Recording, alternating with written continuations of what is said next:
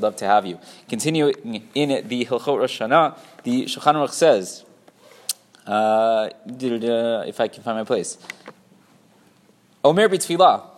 When a person is in their davening, they say, "Vatiten lano et yom hazikaron hazeh ve'no maskir Rosh Chodesh." So even though, even though uh, the first day of Rosh Hashanah is also in theory, Rosh Chodesh Tishrei. Uh, when we're davening, we don't mention anything about Rosh Chodesh. We simply say that Hashem gave to us, as we were talking about last night, the place where you specifically have an insertion for the day. So we mention the fact that Hashem gave us this Yom HaZikaron, uh, which is uh, Rosh Hashanah, but we do not mention the fact that it is Rosh Chodesh. Here the Mishnah says, Dik Shomrim Yom HaZikaron, when we mention the fact that it's a day of Zikaron, of remembering, so Kainami uh, Rosh Chodesh. So in theory, even though we're not mentioning Rosh Chodesh explicitly, it's sort of uh, subsumed under this idea of Yom HaZikaron. Dikari Zikaron, because we find elsewhere that Rosh Chodesh also is uh, compared to a day of remembering, Dechtiv Moadechem, Rashi Chachechem, so on and so forth. Pasuk, I think, in Parshat Beha'alotcha. Then it says, Vayalachem Zikaron. So all these different types of days will be days of Zikaron. So once we're mentioning the fact that it's a day of Zikaron for Rosh Hashanah, it also sort of includes this idea of Rosh Chodesh, which would be subsumed under this idea. We've talked in the past, why is it that there doesn't seem to be any vestige of Rosh Chodesh on Rosh Hashanah? It seems a little bit uh, strange. So we gave a few different uh, possibilities. We suggested maybe there, there is a vestige of Rosh Chodesh. We talked about the Korbanot a little bit. I don't know if you remember. It got, got a little bit dense there. But, but uh, as far as why we don't mention Rosh Chodesh at all on Rosh Hashanah, we saw a couple possibilities. Number one, we mentioned the fact that the theme of Rosh Chodesh, and I like to point this out all the time, is that it is a Zman Kapara, a time of atonement.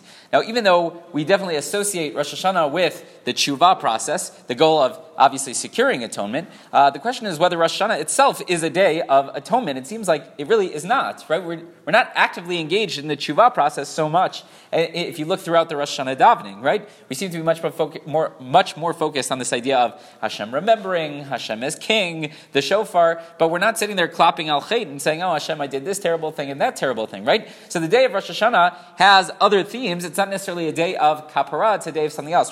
Soloveitchik wanted to suggest that it's, uh, Rosh Hashanah is part of the tshuva process, but it's specifically focused on one of the steps, the step of azivat hachet, of actually leaving our sinful ways, the sinful path, stopping the performance of the sin that I'm worried about. He says that's what the day of Rosh Hashanah is. It's not about the vidoy, the confession. It's not about necessarily the charata, the remorse. It's simply the leaving.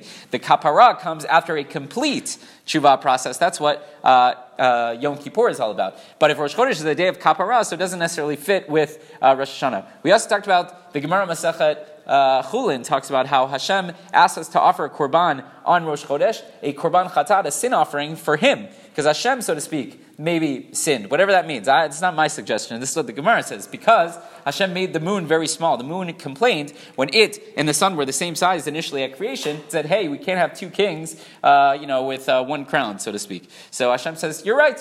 Why don't you make yourself smaller? Why don't you make yourself smaller?" And that's what happened. Hashem says, "You know what? I feel kind of bad about that. So go ahead and offer a korban chatat on my behalf." Which is a wild thing to think about. But anyway, that doesn't necessarily fit with the theme of Rosh Hashanah either. The idea of Rosh Hashanah is Hashem as king, Hashem as creator of the world, the coming of Mashiach, all this other stuff. We're try- trying to think of the world uh, at a point of perfection, something that we're working toward, and mentioning the fact that Hashem maybe didn't do something correct doesn't seem to fit. One last thing that we quoted, the Abu Abudraham says that when the Satan comes to uh, say to Hashem, remember it's a day of din, it's a day of judgment, the Satan comes and he says, hey, you know, so and so, he wasn't, uh, he wasn't on his best behavior throughout this year. And Hashem says, Well, al pishnai medim yakum davar. I only accept two witnesses. So who's your second witness? And he says, The moon is my witness. And Hashem says, no, no, no, we don't deal with the moon today, right? So the moon can't serve as your second witness. Apparently, the Satan cannot find another witness, and uh, that's it. So it's specifically on this day, we quote the pasuk Tiku b'chodesh shofar b'kesel liyom chaginu. We're supposed to blow the shofar